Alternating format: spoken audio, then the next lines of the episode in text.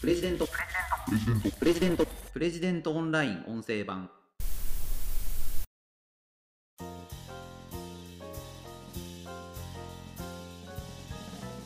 いわゆるホームレスの人たちはどうやって生計を立てているのかご存知でしょうか？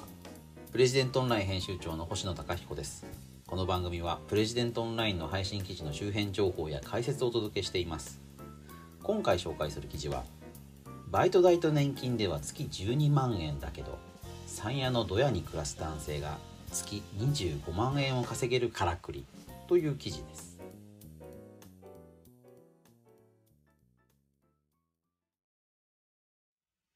えこちらの記事はですねライターの国友浩二さんという方が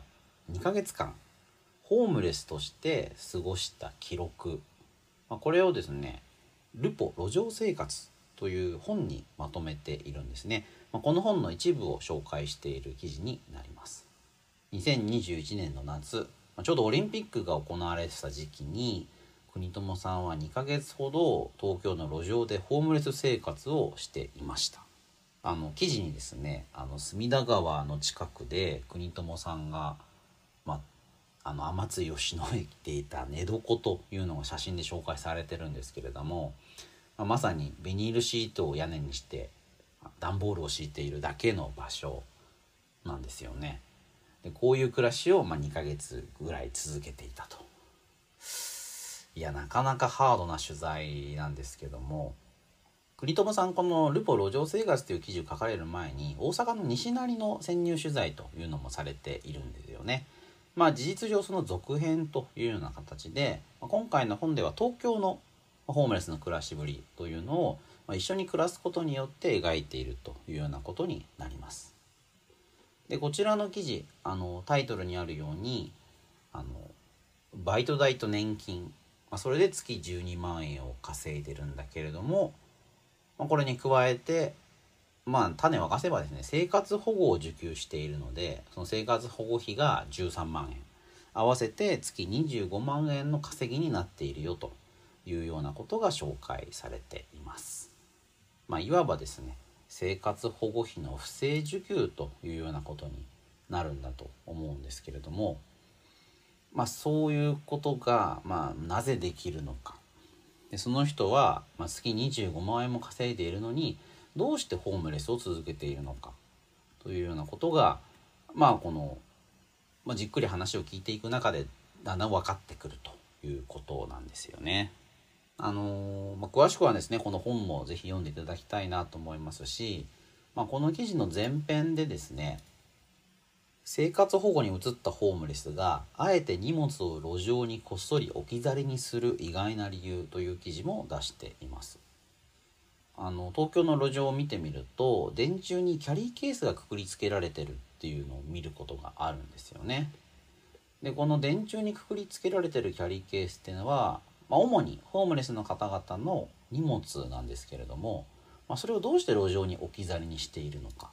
で、まあ、これはですね生活保護を受給することができて路上生活を離れられた人たちがまた路上に戻ってくるかもしれないということを思って路上生活に必要な荷物をこのキャリーケースの中に入れて置き去りにしてるということなんだそうですね。だからこう路上とそうでない生活を行ったり来たりする人というのが、まあ、結構いらっしゃる。だ生活を再建するというかあのまあ、路上を離れるというのもなかなか一回こう路上に出されてしまう住む場所を失ってしまって拠点を失ってしまって苦しい生活になってしまうとそれを立て直すというのがなかなか難しいということがわかるのかなと思います。で他方であの生活保護費というのが、まあ、単身の場合東京だと約13万円支給されるそうなんですね。でそれはあの生活を、まあ、保護する。暮らすためのお金ですからあのそれ以外に稼ぎがあってはいけないということになっています。だから年金をもらえていたり他にアルバイトをしていたりということがあれば生活保護費はその分引かれてしまう。あの満額は受給できないということのはずなんですがまあそういう稼ぎがあることを隠して生活保護費を、まあ、たっぷりもらってる人がいる。でじゃあその人たちはなんでホームレスを続けてるのかというと支給日の翌日とか翌々日とかすぐに酒とギャンブルにお金を使い込んでしまうんだというような話なんですよね。まあ、金が入っても3日で全部ギャンブルに使っちまうからよっていうコメントが記事の中で紹介されてます。うんだからこういうのがね許せないなんていう声が、まあ、この記事あのヤフーなんかにも配信してるんですけれどもコメントがいっぱいついていました。あの働くのがまあバカらしいというか月25万円をねあの稼ごうと思ったらなかなか大変ですから、まあ、この人の場合は、まあ、全てがあのそういった不正なものというわけではないアルバイトして稼いでるっていうのもあるそうなんですけれども、まあ、とはいえねあのそんな25万円も不正受給で稼いでっていう声があるのもすごくわかる気がしますね。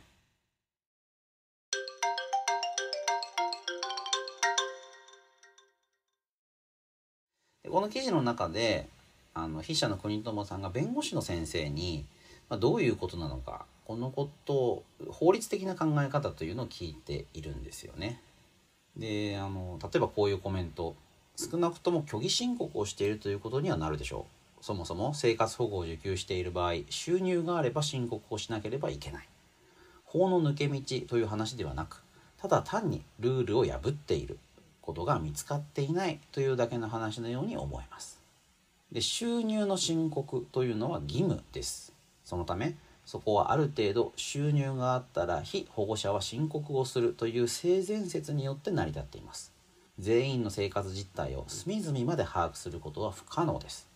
働く際に偽名を使ったり他の人の口座を使ったりしているかもしれない。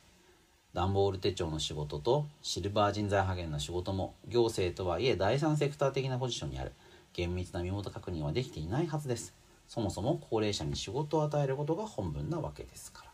あのこの受給されてる方はその75歳の方で、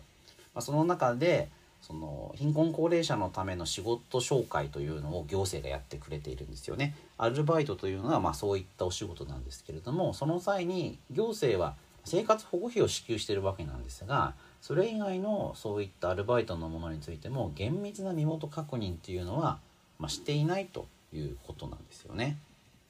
でそういう性善説でいいのか簡単に不正に生活保護費に加えて稼げるっていうような状況でいいのかということなんですけども、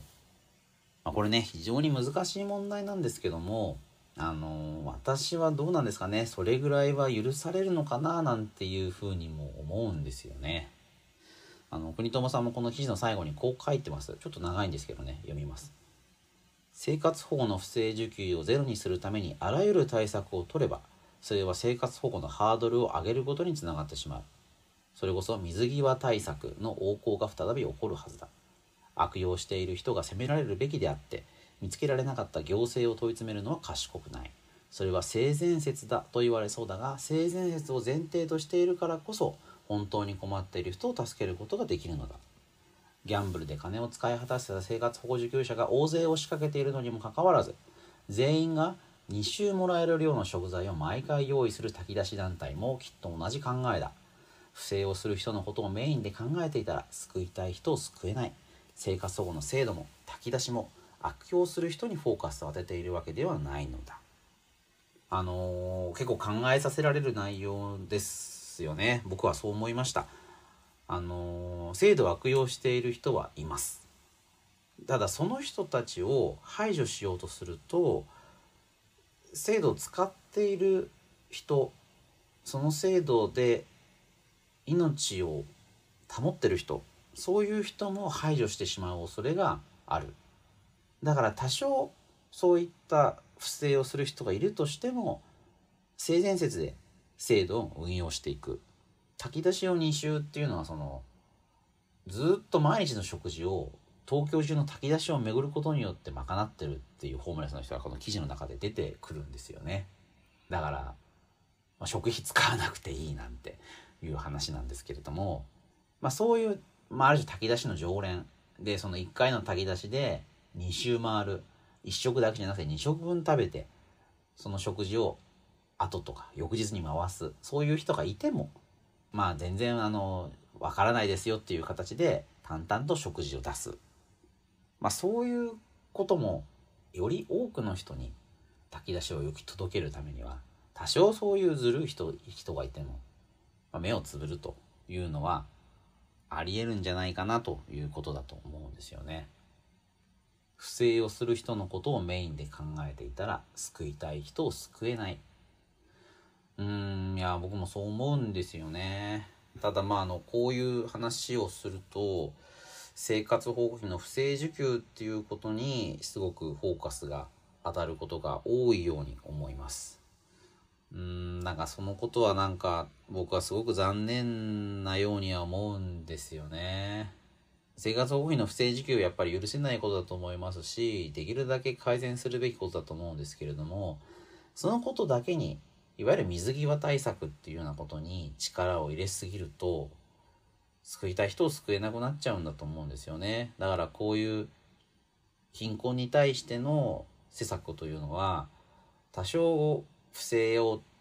受給する人がいたとしても、ある程度緩やかに運用するというのが必要なんじゃないかなと思うんですけれども、どうでしょうか？皆さんはどういうふうにお考えになられるでしょうか？ぜひですね、あの、この記事、あの、そういった路上生活のリアルが、もう本当に、あの、徹底的に綴られているので、ぜひご覧いただければと思います。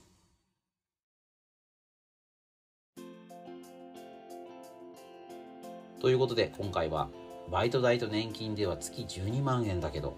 山谷のドヤに暮らす男性が月25万円を稼げるからくりという記事を紹介しました。それではまた次回お会いしましょう。プレジデントオンライン編集長の星野貴彦でした。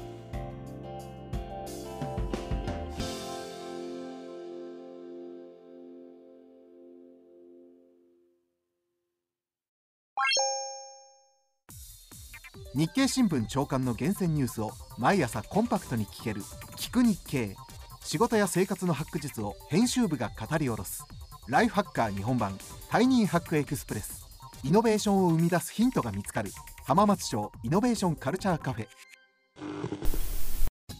情報スキルキャリアアップ。今より一つ上のステージに行くビジネスニュースが聞き放題。audiobook.jp